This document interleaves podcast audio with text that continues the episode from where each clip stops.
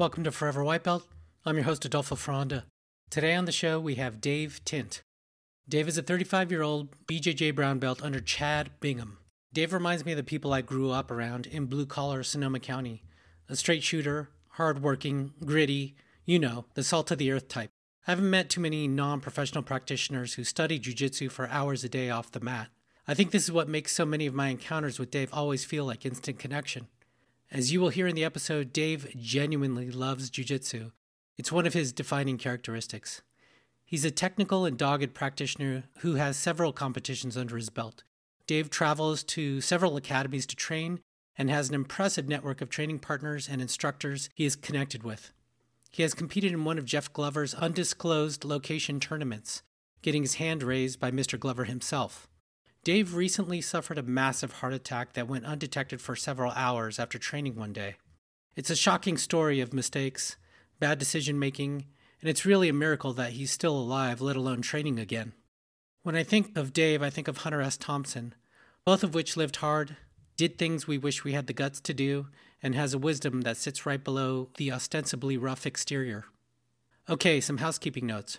For the protection of everyone involved, there have been moments in the interview where some specific details have been edited out or just beeped out. We discuss graphic medical conditions, bodily functions, and there's a liberal usage of swearing. As such, this may not be the episode to listen to around the kids or for those with queasy stomachs. Just a reminder to please give us a five star review on iTunes and Spotify and share this podcast with a friend. It really helps us out. Leave us feedback and suggestions on how we can improve the show and, and consider becoming a patron at anchor.fm forward slash forever white belt. Like us on Facebook and TikTok at Forever White Belt. Check us out on Instagram at Forever White Belt Show. Go buy your swag at teespring.com forward slash forever dash white dash belt. If you ever get to beautiful Northern California, please come roll with us at North Bay Jiu Jitsu in the city of Novato. There are amazing instructors and everyone there are great people. Also, make sure to mention the podcast and get two weeks free. As Hunter S. Thompson once said, a man who procrastinates in his choosing will inevitably have his choice made for him by circumstance. And with that, I give you Dave Tint. All right, Dave, welcome. Well, thank you for having me, dude. I, I, really am honored. I was listening to your podcast the whole way down here in the four hours it took me to get here from 6 a.m. in the morning. So, yeah. So, everyone listening, we're in Novato, California. Dave, where'd you come from? Um, I'm staying up in a place called Forest Hill, California and I'm training at a place uh, called Precision Jiu Jitsu out in Citrus Heights. So a lot of driving for me, living out in the woods. It takes about 45 minutes uh, to get to class to Precision. All gyms, please get showers of some type. You know, yeah. for for us long commuters, that's like the one thing. So Dave, you're a brown belt, right? I am a brown belt. Just got my brown belt. And you're a brown belt under who? Chad Bingham over at Precision Jiu Jitsu. Yeah, he actually made a point to say during the brown belt speech, uh, "I'm not stepping on anybody else's toes, am I?" Um, and that's uh, mainly just because I I travel a lot. Um, I've been a lot in um, uh, ATT over in Portland and um, a couple like gyms, you know, Lone Wolf Jiu Jitsu, uh, and um, uh, a lot of places in the Bay, Hawaii, just traveling everywhere, wow. just to trying to get in as uh, much exposure as I can. I'm a big believer in it's a language, and I want to go see how everybody speaks it, so I don't discriminate. Any gym, I'm, I'm always trying to get in there what's your weight and your size so the listeners can get a, some context in terms of why your game is sort of the way it is. Yeah. I mean i'm a little guy a 150 uh, uh, 160 uh, on a good day. And i get my guard passed a lot when i first started jiu-jitsu you know so i'm definitely um, called sneaky you know um, setting up little traps trying to play that mental game a little bit, you know, especially with bigger guys that are like 200 pounds. If they're playing that smash wrestling pass game, um, I kind of have to really play to it and uh, let them do uh, what they're going to do because me trying to stop is never going to happen. So I kind of try to, like that whole Bruce Lee, kind of like mm-hmm. being the water, just very flowy. And I, have always prided myself on athleticism and being quick and being able to outlast people on cardio mm. um, up until uh, late, you know, mm-hmm. um, which you know all about, which I'm sure we'll get into. Yeah. Um, I haven't been able to do cardio, so it's um, kind of transitioning my game to another place right now. Mm-hmm. What I noticed is your baseball choke. The way you just set up it, it's super sneaky. It's a beautiful thing. Thank you, man. Yeah, that baseball or the suicide choke is so sneaky and a lot of people hate on it. A lot of people fall in love with it, mm-hmm. you know. Um, for me, jujitsu is all about like, hey, do you tap or do you not tap? And so I don't, I don't really try to be too opinionated about it, but the way it works for me is it works best against wrestlers. It works best against people who love that pressure passing, um, and particularly the knee cut pass. You know, mm-hmm. as soon as that knee cut, a lot of people like going to people's left sides. As soon as that knee hits the right side uh, uh, or hits onto the mat, I'm popping the person's collar and just letting them fall right mm-hmm. into that trap and it, it's such a timing thing. And you're doing it from your bottom of side control typically. Yeah. So if, if you want to kind of get a visual, yeah, I'm I'm uh, I like doing it from side control. Although uh, you can do it from a lot of places. You know, I uh, mm-hmm. the last competition I was at, I actually got rolled through like the, one of the first times ever. Like this Charles Gracie guy just like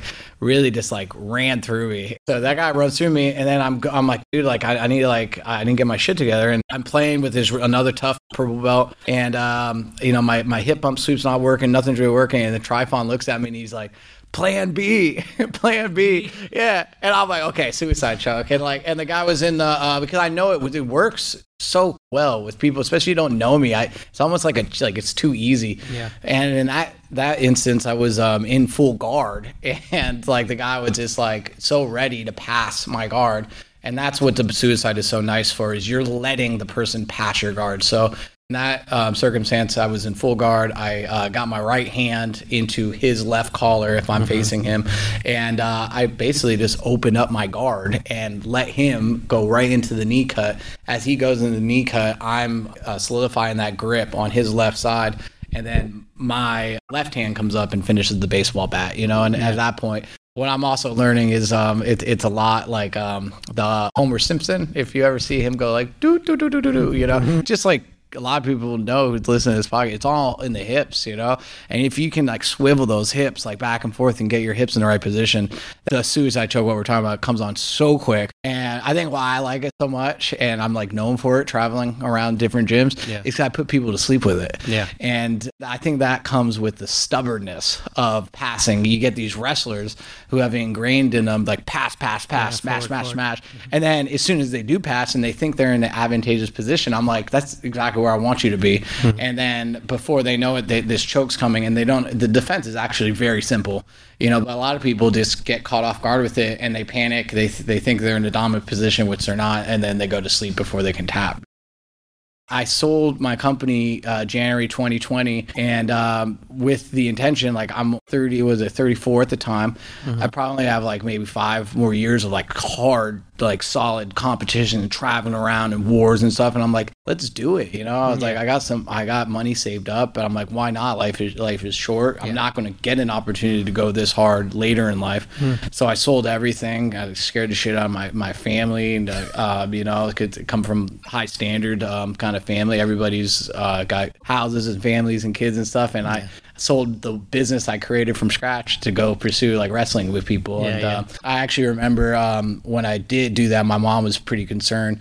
And um, I told her that, uh, you know, when I slap hands with somebody in the gym, I can learn more about them in five minutes and show them more about who I am and my character and who I am as a human being and a person. Uh, I don't give up. I push through uh, adversity. I'm polite. I'm respectful. My hygiene is good. You know, mm-hmm. there's so much you can communicate in five minutes of world that I could never do at a Rotary Club or a, a socialite event mm-hmm. or some uh, entrepreneur type event, you know, where you're getting around and, and just socializing, boozing and talking to people. And I've, I've never found something so mm-hmm. powerful in this mm-hmm. world, you know, um, and I'm, I'm addicted to it, man. I'm just so addicted. What know? was it like for you day one then? Did you get the bug immediately, or, or? oh, day one jujitsu? Yeah, what was that like? So day one jujitsu was uh, for me. Uh, Let's ho- talk about hoist- the first month or something. Yeah. Oh, I, I, know day one. Day one was Royce Gracie Kimo fight, you know, um, and my mm. friend just showed me on a tape when I was like 20 years old,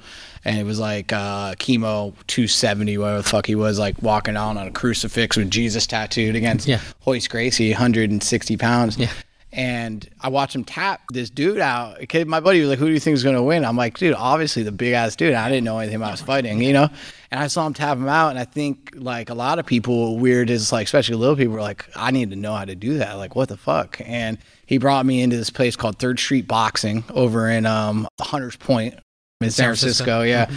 hole in the wall. I don't even know if it's still there. Sal when I was 20. It was like 15 years ago, and I just like beat me up.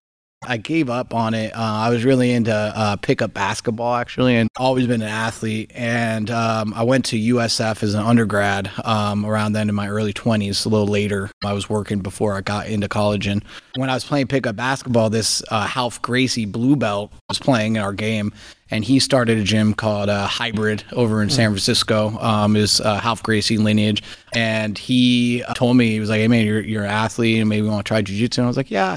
You know, I've done a couple classes. I think I should get in. And I went in there, man. And I remember, like, I'm never going to be able to get a blue belt. Like, I was like, I'll never be able to tap this guy. I'm like, this is like wizardry, you know? Yeah, and like, yeah. and I had like so much immense respect for it. I was like, what the fuck is this guy doing? Like, and like, I felt it was even different because like the first time at Third Street, I was just kind of getting beat up and uh, I just fell in love with it, you know. And um, actually, that's where I met Sean Roberts. Um, I know, I know he's been on your podcast. Like one of the coolest dudes in the world. Just like true inspiration for me in my early years. Uh, He gave me my first stripe on my white belt. Wow. And you know, for me, I've always been a morning uh, jujitsu guy because I'm really busy. You know, if I wasn't in college, uh, after college, I was starting and running my business, and I'm always up early, 4 a.m. Um, and I like those early morning classes. And I would uh, wake up on Geary and Second Geary in the city and skate uphill up to Golden Gate, and then around right when the sun was coming up, man, I have that this like beautiful skate all the way down Golden Gate to go drive uh, to one-on-one sessions with Sean Roberts Wow. because no one else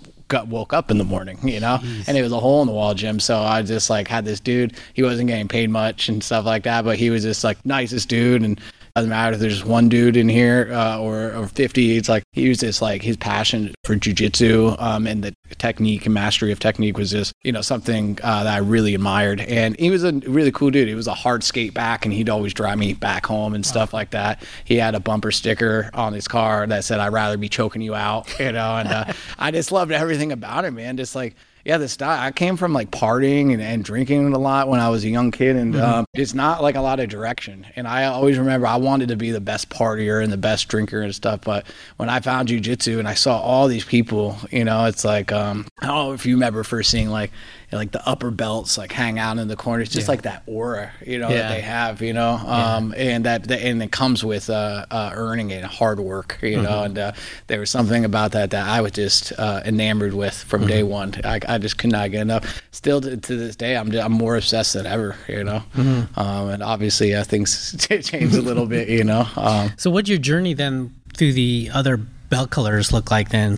Blue belt was right I really started competing, man, and I was scared. I was terrified to compete. Like, um, I just didn't want to fail, um, and uh, I, I had this kind of attitude actually where I'm like, I don't need to compete. Like, this is just going to be like, you know, this is a sport like self defense, and uh, you know, t- good way to stay in shape. And uh, my coach out in uh, one of my best friends, I call him coach, is a kind of a joke, but he um, is over at Charles Gracie San Mateo and he was competing, you know, and, and we were actually, we, to kind of go way back, we, uh, about 10, 10, 11 years ago, we were really partying together.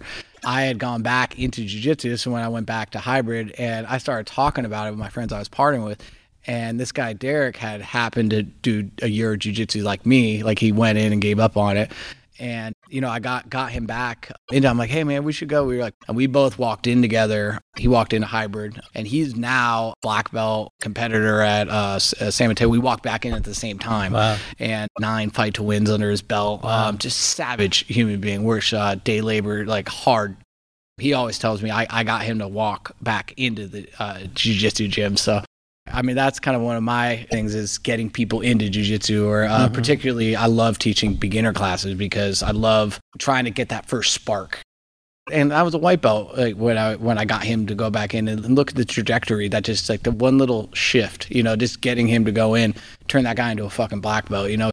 So at first, white belt, I was an evangelical. I was just like I couldn't shut up about it. Like I'd be talking to my clients and about I ran a dog walking business, owned a dog retail store, and I'd be in the middle of conversation to be like, "Jitsu? You did you? jiu- Uh, I do jujitsu, you know." Like, and like, did you say martial arts? You know, and like I, I couldn't, st- I couldn't study. It's all on my head. It's all I thought about. Yeah. And it was bad because I, I learned like people don't like that, Yeah. you know, um, you know, and you have to kind of like pump the brakes a little. If you really want to get people to do what you're doing, what you fall in love with so much, you gotta like be a little more uh, Yeah, passive chill. about it.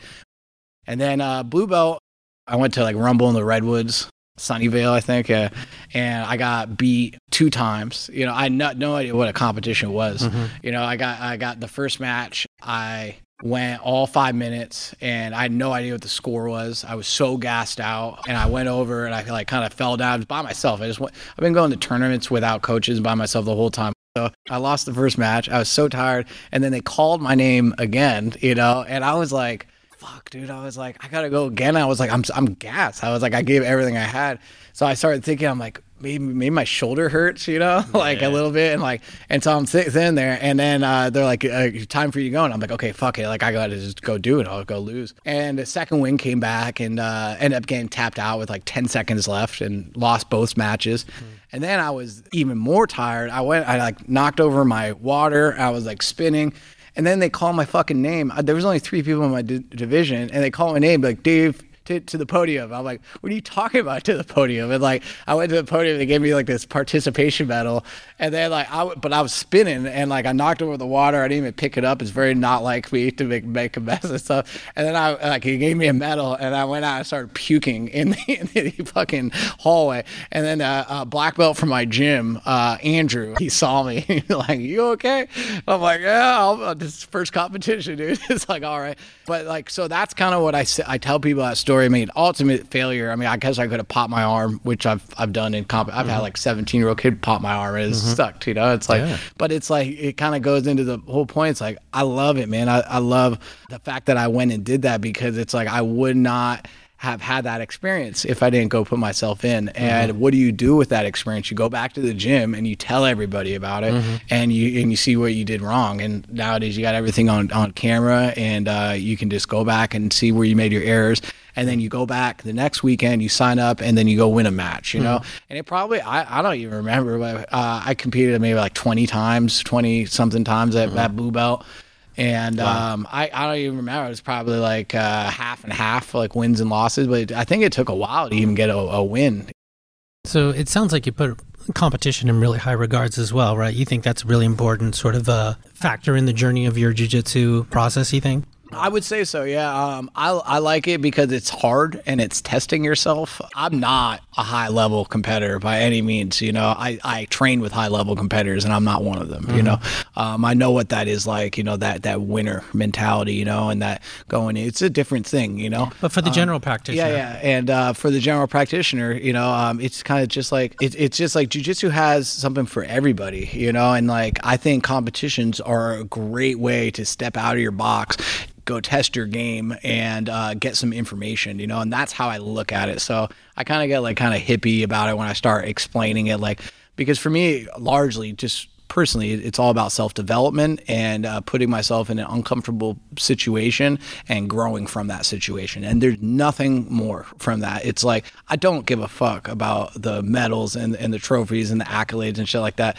It's really cool. I like the footage you know? I like i like going in and getting like cool stuff but like i've always uh, distinguished my separated myself from like you know those world's champions the pan champions Yeah. um, which I respect so much, you know, um, to, to, to get so perfect at it, you know, but, um, But that's like the 1% of the 1%. So that's understandable.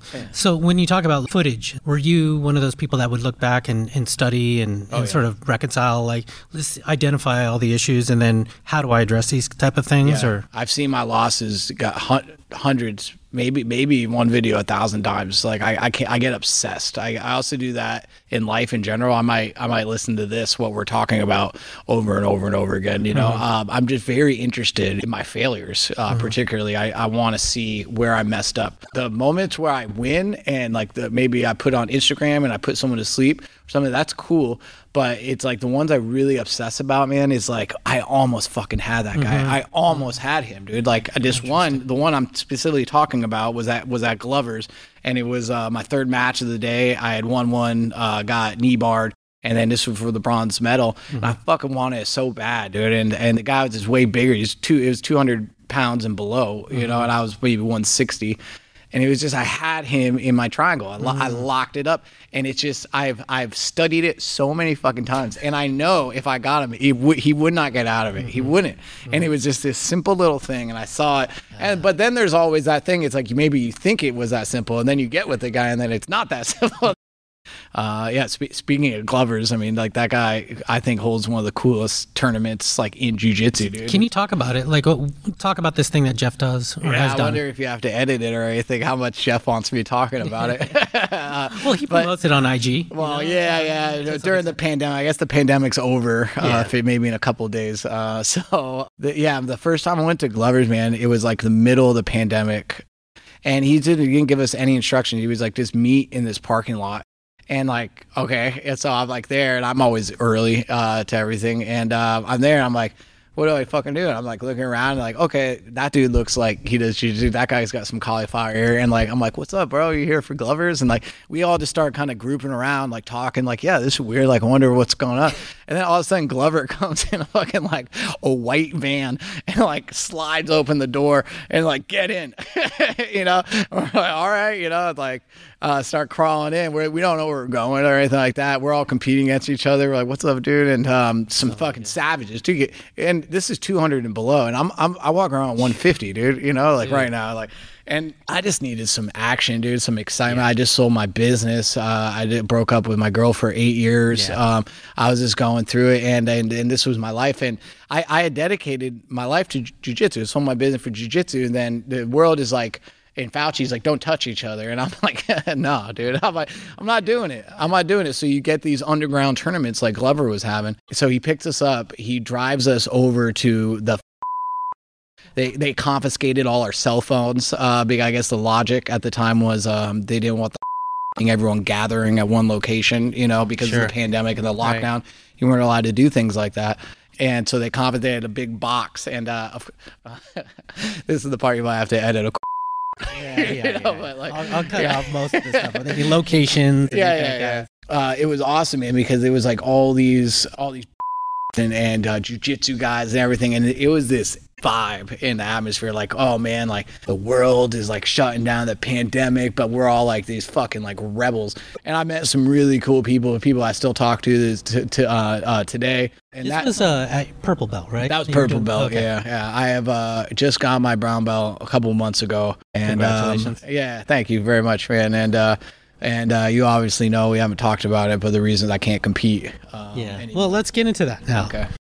So you're training all over the place, and then let's talk about the incident. Yeah, yeah. So this is uh, maybe what people will be real interested in because um, yeah, it's crazy. You know, it's um, really good shape, um, perfect health. Uh, I don't I don't drink much. I'll, I'll have like a beer every now and then after training, and um, I, I was smoking uh, weed at the time, and, but uh, apart from that, I haven't done like hard drugs and stuff like that for since my early twenties. But um, yeah, I was actually here over in Marin. I was rolling with this like blue belt here, and this and he was getting ready for a tournament, and he kneed me in the head, and it was like no big deal. Like you get kneed in and kind of Yeah. shook up a little bit, Yeah. shake it off and whatever, and then um. Yeah, I just got hit in the head. And I go to this really big guy, and it was like already like I'm not gonna like what am I gonna do? Like go hell hard against 270 pro? I'm like I'm just kind of playing, start passing guard a little bit, and almost right away I felt this like uh cramping from like shoulder to shoulder, like intense cramping. And I had actually felt it before, about like two or three weeks before at this gym as well. And I had summed it up before to dehydration because I had never felt anything like this. It, like I described it later, like as like little gremlins inside my body, like ripping apart my muscles. Like So the cramping is it happen? Do you, are you feeling it in your back, in shoulder my back, to shoulder, shoulder or front shoulder to shoulder? back shoulder to shoulder Okay. yeah back shoulder to shoulder and uh nauseating pain right and i was like okay first thought in my head push through it get through the roll don't be disrespectful and uh about two minutes in I can't fucking take it anymore. And I told him, I was like, I, I can't do this anymore. And he kind of looked at me like weird. And I went out in the back right over here. We're sitting on the mats. So it's like reminiscent of it. But um, uh, I went out, I laid down, I kind of tried to puke a little bit but uh, I came back in and everybody was sitting around. And I saw Brett in here, former training partner, and he knows me real well. And he told me, like, you don't look good at all. And I was like, okay, I just need to go sit in my truck that was sitting like right in front of the uh, gym and just turn on my AC because I was feeling so, so nauseous. I'm like, something's fucking wrong. And uh, last thing I remember, man, was like sitting in my truck and like it's like everything that got really intensified. And I looked in the mirror and I just saw my eyes kind of like like shoot back into my skull and like and everything got like uh, kind of vortexy, you know. And I passed unconscious. And then I came to and uh, my truck was on. Still on with Still- the AC. Yeah, still on with the AC, and so I thought I was driving, like, and I, but I woke up and I was like kind of in paralysis. I couldn't move anything, and I couldn't see anything, and it was all fuzzy, and so I kind of like braced myself for impact, you know, like I was like, my fucking truck's on, I, I can't see, I can't. It was almost like a dream, and then I came. T- to obviously the truck was in park and I wasn't driving and I saw the gym come into my like focus and I was like, holy shit, something is wrong. I just like pass out? I'm like, what the fuck is going on? First instinct was to call Brett because he was the last one I saw. And I and I told him, I was like, dude, there's something seriously wrong with me, dude. I don't know what's going on. And he had left already. So I don't know how long I was I was unconscious. And and I opened the door of my truck and that's uh, right when the vertigo started. It, it was um, the most intense spinning I've ever felt in my life. Wow. Uh, I started pu- puking, and throwing up. Brett shows up. We collectively decide uh, I need to go to the ER. I guess just to talk about it right now, I mean, that's probably one of the biggest mistakes I've ever made in my life, not calling an ambulance. Uh, Really? like, yeah, and I get emotional even talking about it. Whoa, whoa. so what's the significance of the ambulance then? If I went into the ambulance, they would have put an EKG on my heart and they would have known I was having a massive heart attack. Because I went in by myself, I spent about 30 minutes in a waiting room. They finally saw me. I was like holding Wow. I was holding Brett's leg spinning out of control, about to go out of consciousness. I was I was panicking 'cause I had no idea what was going on and um Wow. it, it incredibly scary. I had a big scar on the side of my face from when that blue belt kicked me. So they thought it was a concussion. And uh, they pumped me full of Ativan, put me in a CAT scan. They didn't see anything. And uh, at that point, Brett had called my father, uh, who actually it happened to be in town.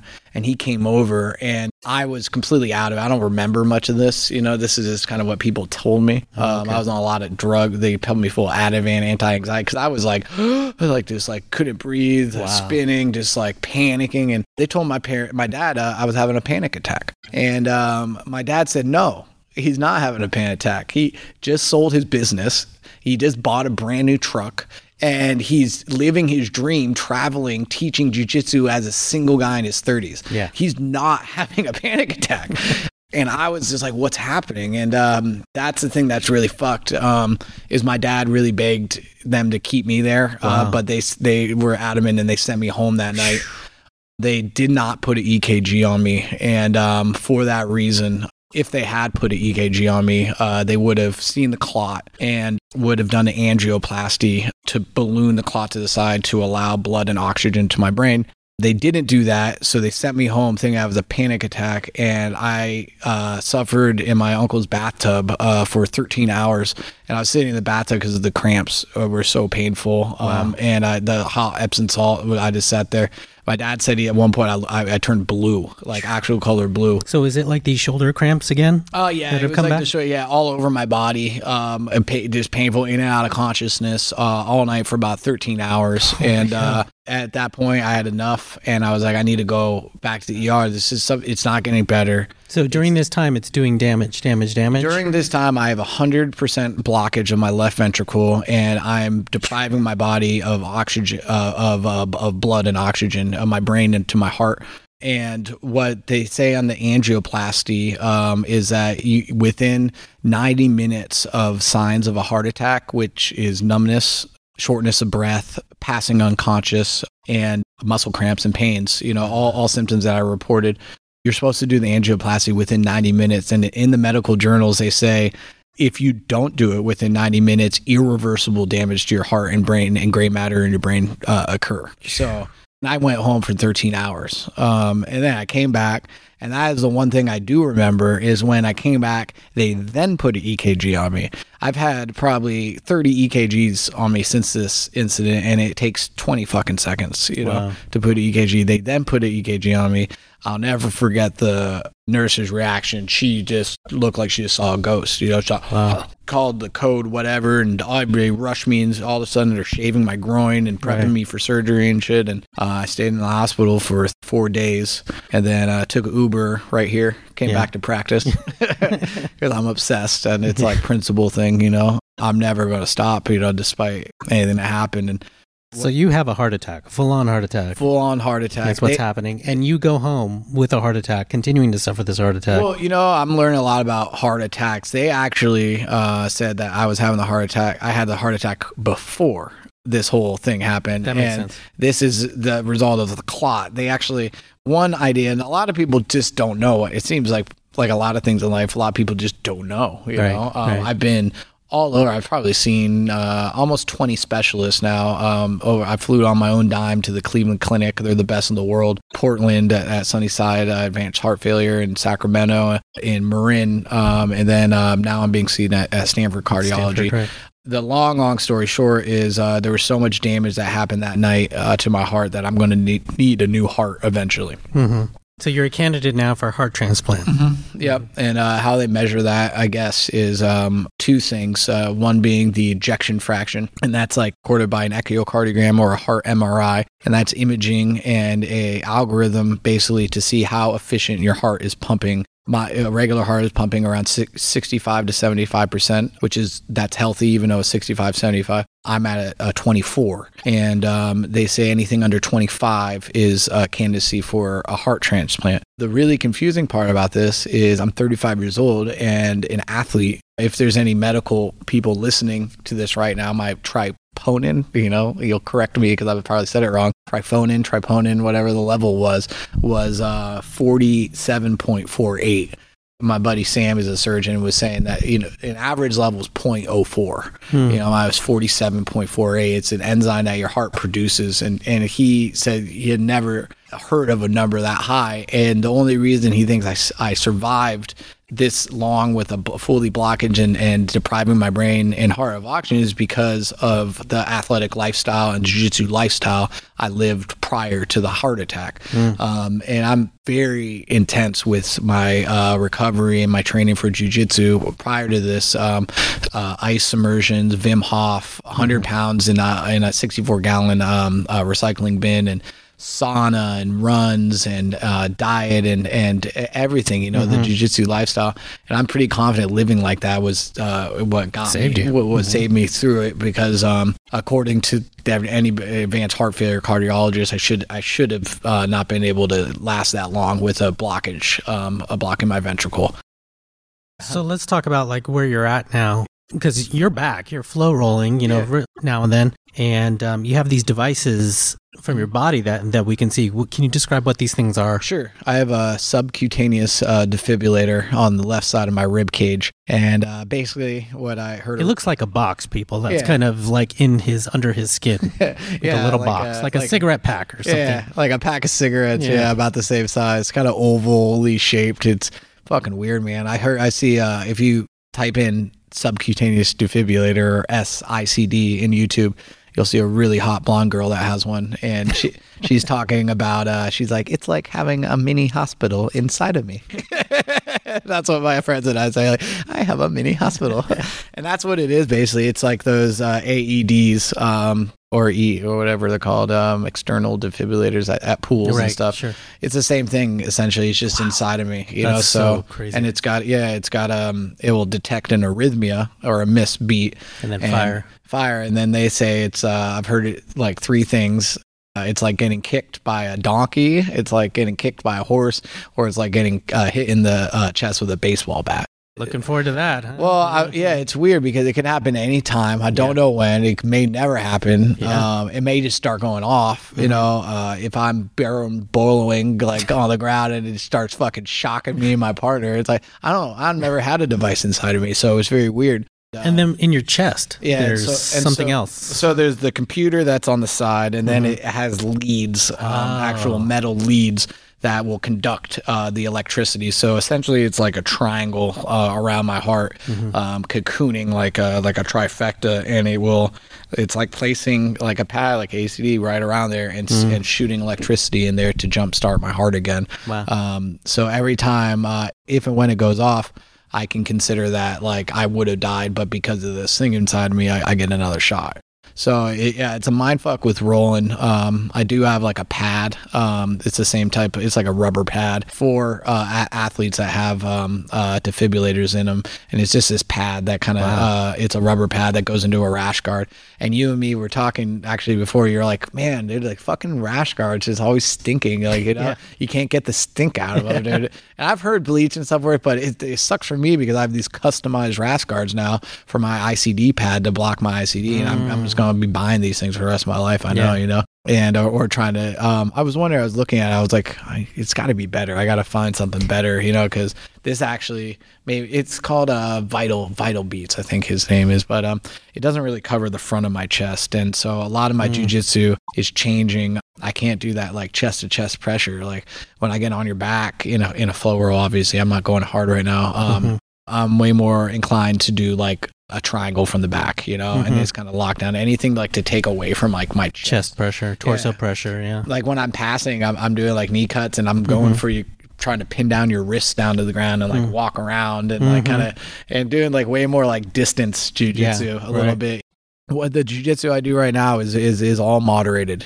I always preface if I'm new with you and you're upper belt, I probably stick away from white belts and uh, blue belts right Mhm. now, uh, especially strangers when I'm traveling. Yeah. I want to keep it technical, and uh, and I, my elevator pitch is don't break the machine. Yeah. know, that's Yeah. that's what we got to do. Um, and usually when I say that to people, it kind of like breaks down that barrier of like, especially if you're traveling gyms, you're a upper belt and stuff. You got kind of a target on your back. People want to show you what's up and Mhm. you know show you their language and everything. Mm-hmm. Um, so I, I think I just have to get really good at, at pitching myself and say, hey, you have the win. You know, like you can do whatever you want to me, and and it kind of like diffuses everything a little bit that, and yeah, it gets people in the mindset like oh i got to protect this guy you know and Mhm. then we can start having those conversations and i can get pretty active with it you know Yeah. because as long as it's methodical and everyone is being very thoughtful with each movement it is really the essence of what flow rolling is Yes.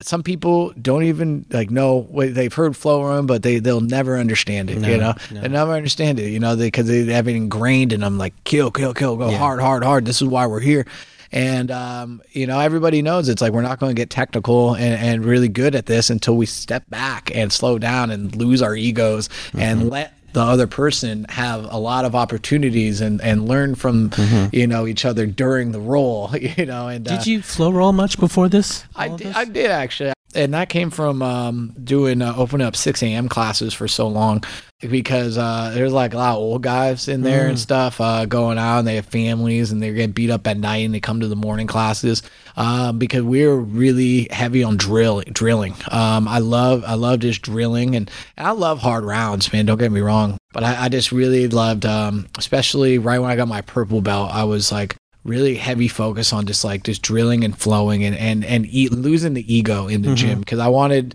I wanted to go uh, test my jujitsu in the competitions and that's where I needed to be good, you know. Um, but I had like this no problem letting people and um, I guess it was also I was in charge um, and I was a lower belt and I I wanted I really wanted people to learn. So I'm not you're not going to let people learn if you're just like trying to win the whole time, you know. Right, and right. um, something one of that morning coach taught me is um, just like that humility, man. Just like letting people, uh, not letting them tap you out by any means, you know, but it's more if you run into a problem like a frame or you try something and it gets countered and it doesn't work.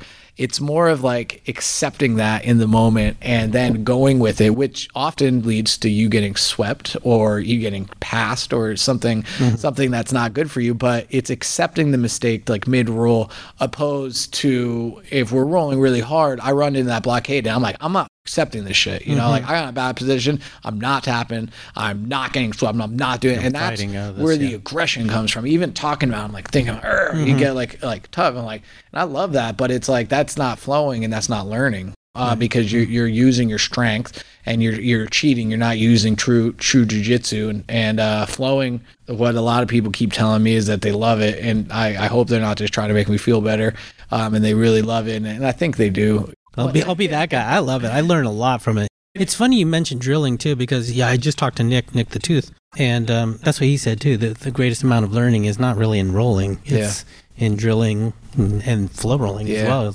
I think we have uh, an American like Rocky uh, mentality here, like push, push, push. At least for me, mm. before my heart attack, that that's all. I mean, my my heroes are like David Goggins and Jocko mm-hmm. and Joe Rogan, mm-hmm. and and people that like to push themselves, you know. Mm-hmm. Um, and uh, I was really into hot yoga and mm-hmm. vinyasana before this, and I always wanted to see like that limit, you know. Mm-hmm. And I uh, that quote from uh, Goggins, like most people quit at 20%. percent mm-hmm. I, I, I, knew it, you know, and um, it, it, was actually kind of like proved positive in my business. Um, I, I, had a, a, little local dog retail store downtown Mill Valley, and we ran a, a um, commercial custom dog hiking business out of it. And I knew uh, I could sell anybody on my dog walks because I tracked every single hike, I photographed every single hike, I used apps to go check the dogs in and out.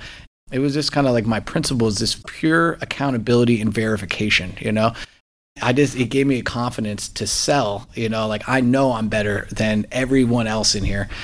I just wanted to outwork everybody, mm-hmm. you know, and yeah. that has always been my mentality. It's outwork everybody. I'm not even the smartest person, you yeah. know. Like yeah, no, I, you know, I, I, got adopted actually into a really smart family, you know, and uh, so genetically, I've always been very well aware. I'm not the most intellectually uh, like gifted person, you know. Right, I'm right. like a mathematician or well, there's that old saying, right? Hard work beats talent when talent doesn't work hard. Right? Yeah, I like it. Yeah, I like it, and and and that's what I got by on, man. And now um, it's tough for me a lot of the problems in my life right now is like coming from people telling me to slow down mm. and the nicest way I always put it is like what Trifon was saying is, you know, that the universe expands and contracts. And, um, you know, I was uh, expanding, exploding for so long and mm. doing these double, triple days and mm. uh, driving to Ventura solo to um, do uh, underground jujitsu tournaments and like, and just trying to like live, do as much as possible and like, and just be in my body. Mm-hmm. And he's like, now, it might not be the time you want, but it's like what you have to do is, is um, contract, you know, and you need to look like inward. Mm. And it, I feel like it happens to everybody, you know, um, at some point. That's what life is, you know. Well, you were one of those guys I identified quickly in the academy where I'm like, I could learn a lot from this guy. Oh, thanks. And then I noticed that you were always giving really great advice when people asked you. So, touching back on your teaching whatever it is that that attracts you to teaching do you enjoy it seems like you enjoy teaching. It, it seems to, like you have a lot to offer there. I love teaching so much man. It's uh it's everything for me. It's save it's saving my life right now. Hmm. um not being able to compete not being able to go hard in rolls. You know, uh, I'm I'm actually helping out um, a, friend of mine at Willows uh, Jiu Jitsu Academy up in Willows, California. It's off the I five in the middle of nowhere. Mm-hmm. Bunch of like uh, just kind of like roughneck kind of misfit crew and yeah. like this like all walks alive and this.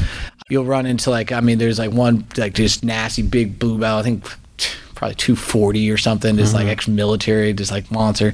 You'll have like some, some guy like that, and then you have a guy who's just lost like 150 pounds, you know, just getting his life together. Some some guy, uh, recovering addict, and we all have a common goal. And uh, whatever your experience level is, and uh, whatever your goals are uh, to lose weight, be a champion competitor. We're all coming in here and wanting to like do something together. And and man, I've I've always thought that was so powerful and I love I love talking. And the way I teach is less of um, you know, I know what I'm talking about. Mm-hmm. You guys like all this like uh, uh, try to listen in on that. Mm. Uh, I really love just talking like out loud and then like opening it up and saying hey this is what i think i know i'm mm-hmm. pretty fucking sure i know i know man i haven't i haven't studied something like the suicide choke so in in depthly. In depthly. in yeah. depthly. I, I was born and my tongue was connected to my gums and they had to clip it. So I had a speech impediment Dude, for the Dave has all these, of these stories. Of course you were born that way. So let's get back to the the hard conversation, right? Uh, in terms of like your your time, the reality of like Yeah. Where in terms of like what kind of what did they tell you how much time do you have with this heart yeah. versus the percentages is if you get a transplant, what are the statistics in terms of time there?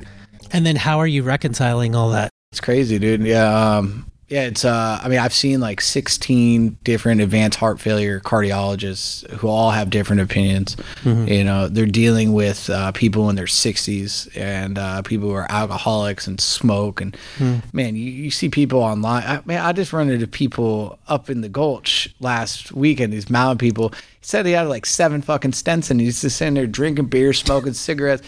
I'm like, you know what? I've given up. Like after this has happened, I'm like, I haven't smoked pot since. since I love smoking pot, dude. But like, I care about my body, so i am doing everything that it takes to get to, to, get back to optimize. That's my life, and I, I want to optimize. And um, so the the gas tank is is tough. You know, that's the most crippling thing is not mm. having my cardio and that gives me uh, severe depression. To mm. be honest, uh, uh, yeah. What, what, does that feel like? Can you describe it? Like, yeah, uh, even today, you know, with Paulo, I roll with Paulo after we, we kind of we were kind of more talking about technique and stuff, and that's cool. But like when Paulo and I start kind of like getting into the movements and the flows around like three or four minutes in, man, it's like breathing through a straw, wow. um, like a, a asthma, asthma attack kind of, and I just got to stop and listen to my body and then take big, deep breaths. Um, that's usually when the kind of depression kicks in because it's like, man, I used to go fucking 10, 10 straight rounds, uh, six minute rounds, you know? I don't, mm-hmm. don't stop. Mm-hmm. Um, so it still hits you. There's no like,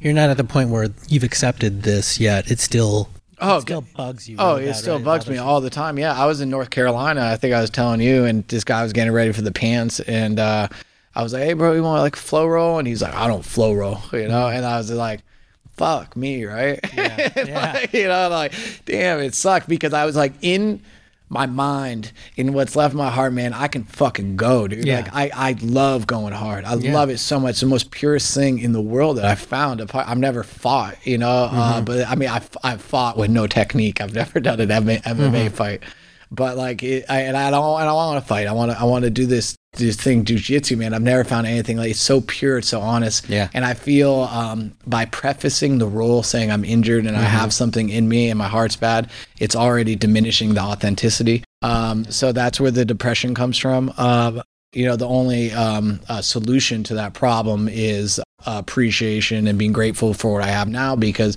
everything's temporary. Of course, I lost my athleticism. It's just I lost it way before than I thought I was going to lose it. For the condition of my heart, I do need a heart transplant at some point. Mm-hmm. and uh, they're basically waiting for me to get sick enough. And um, it's a really difficult situation to be in because yeah you google uh, stage three heart failure is what i have right now and uh, the li- first thing comes in is life expectancy is five years mm-hmm. you know and dave how old are you i'm 35 okay you know and i've already talked to all my cardiologists and uh, they're already they're impressed with like my abilities my uh, i took a vo2 max test and i came in the 70th percentile um, on the vo2 max and that's in the general public so it's it's pretty pathetic for our general population mm. that like I that I can come in the 70th percentile with mm. this hmm. much of a heart, you know, or it's in a testament of like like my athleticism and but the fact is I'm in the 70% and there's people with ejection fractions like in the hospital right now that are just laying in bed they can't cook themselves breakfast with the same quality and damage my wow. heart's in. And you know, it kind of brings up this uh, study I heard on Rogan's about um, uh, placebo uh, knee surgeries. Hmm. I don't know if you ever s- saw this, but what they did, they, something like 20, I'm, I'm paraphrasing, but they took like 20 people, they cut open 10 of their legs. Uh, they cut open all their legs, uh, but 10 of them they actually did meniscus repair or scope or whatever and then 10 they didn't do shit they mm-hmm. just they just opened it up and they had like the same amount of like recovery time you know and um and i think so much of this is like in our minds you know and I, I, think the same people who do this, they did the same shit with like slip disc, and all the symptoms were so varied across the board, but everything was the same. So wow. what I'm saying, it kind of parallels into what jujitsu is for me.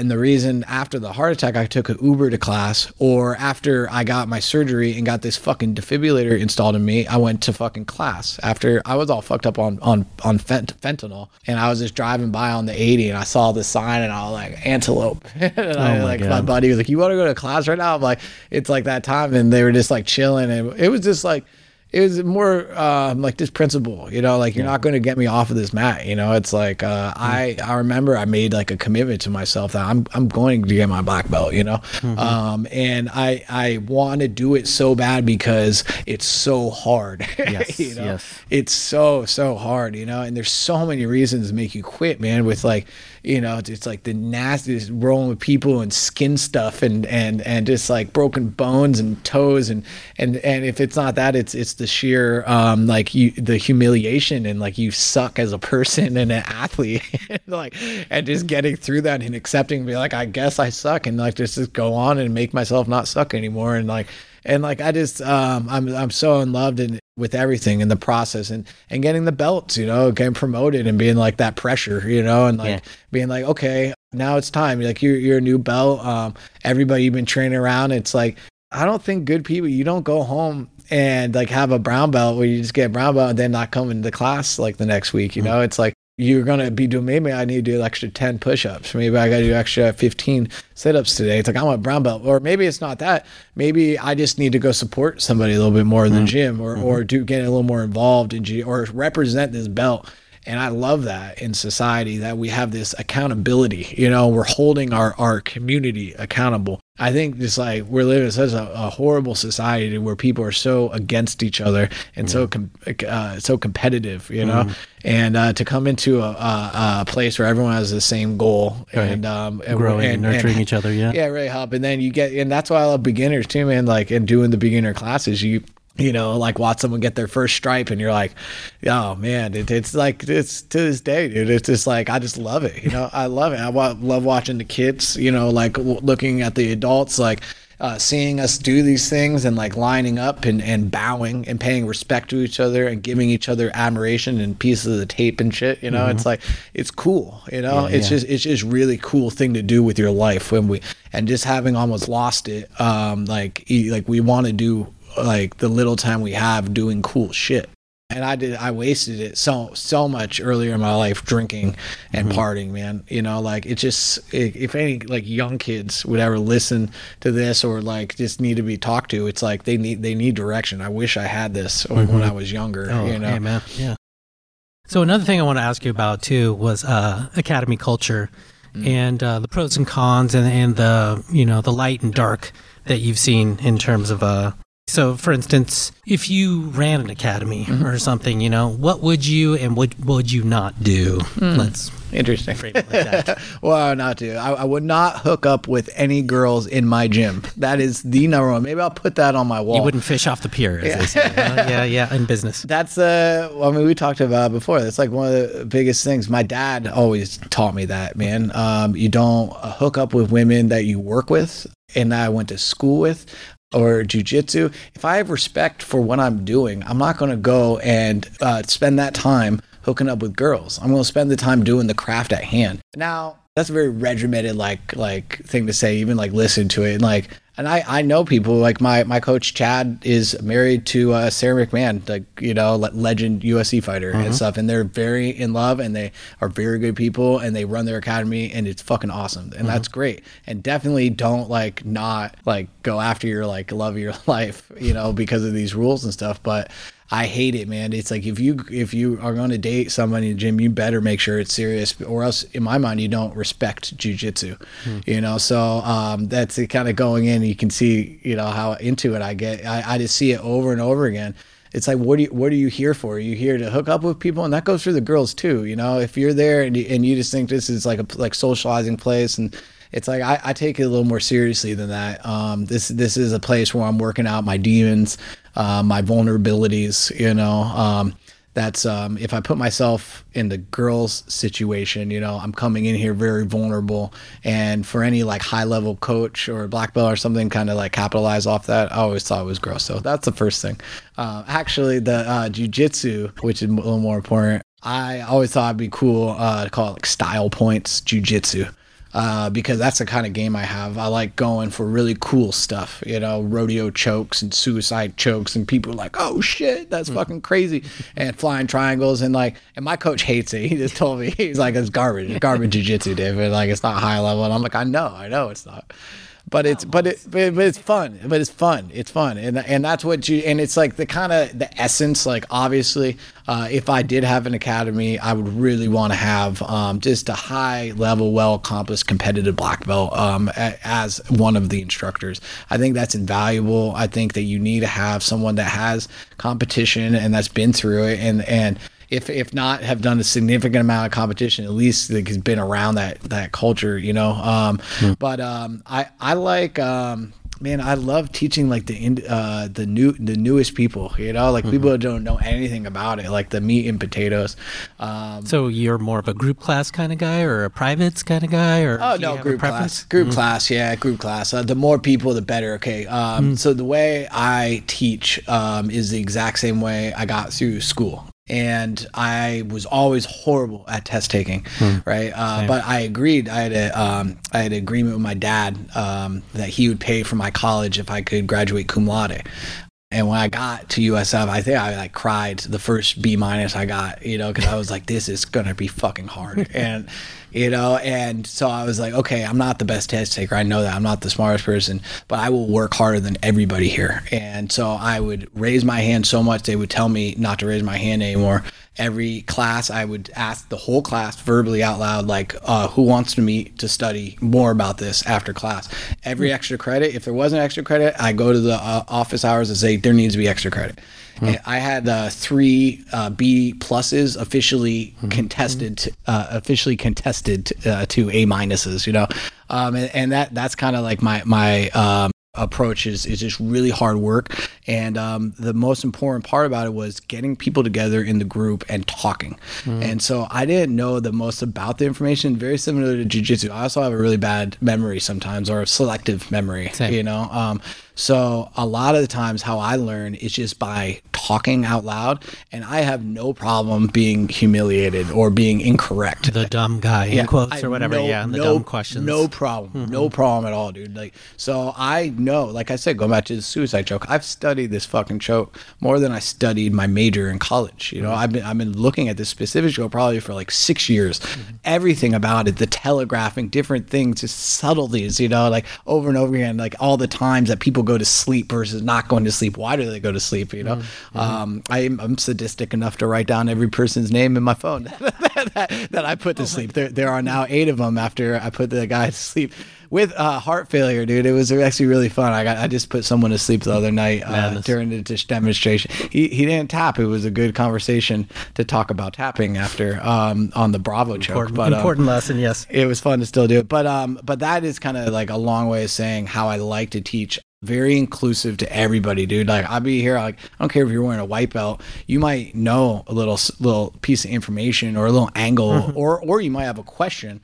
you know. So I like open it up, and I just like to talk, you mm-hmm. know. Um, I'm kind of like a stoner, you know, so mm-hmm. I kind of like to get a little high and just like, man, let's just dive into this jujitsu, mm-hmm. and um, and then you just start talking about it, and you get really into it. And I feel I, I've always had a good intuition for whether or, or not I'm connecting with someone. Mm-hmm. And if they start kind of looking away, um, not really paying attention, it's kind of why I don't really like teaching kids. Mm-hmm. You know, mm-hmm. like I mm-hmm. love I love connecting with adults. Mm-hmm. I love connecting that piece of information and showing you a mounted triangle, and then you hit that fucking mounted triangle, and then seeing that expression on your face. I'm so addicted to it, dude. I, I, can't get mm-hmm. enough of it. You know. Uh, it's uh, teaching is like has everything with that, you know. Mm-hmm. Um, but I think the best teachers are the ones that can take a step back and be like and say like yeah i don't know about this. This is not my body type. This is not my move. This is not my uh, uh, genre. Let's get an expert who does study because great point. you, you, you know anybody who does jiu-jitsu it's like this shit is infinite. It mm-hmm. is so much.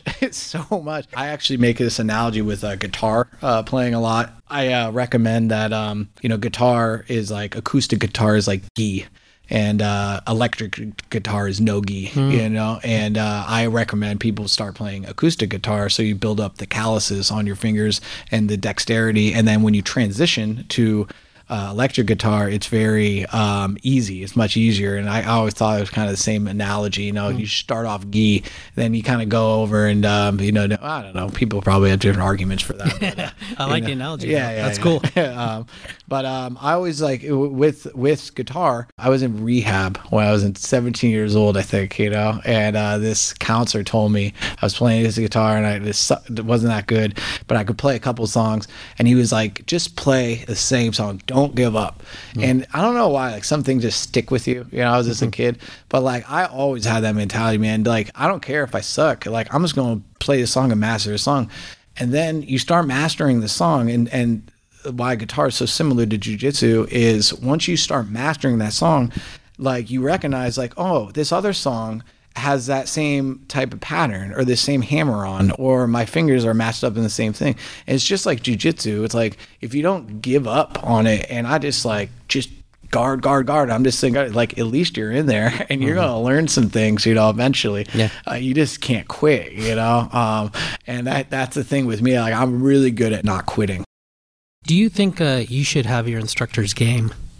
I guess, first off, I don't really have one coach, uh, although mm. I am getting his gym logo tattooed on my neck today.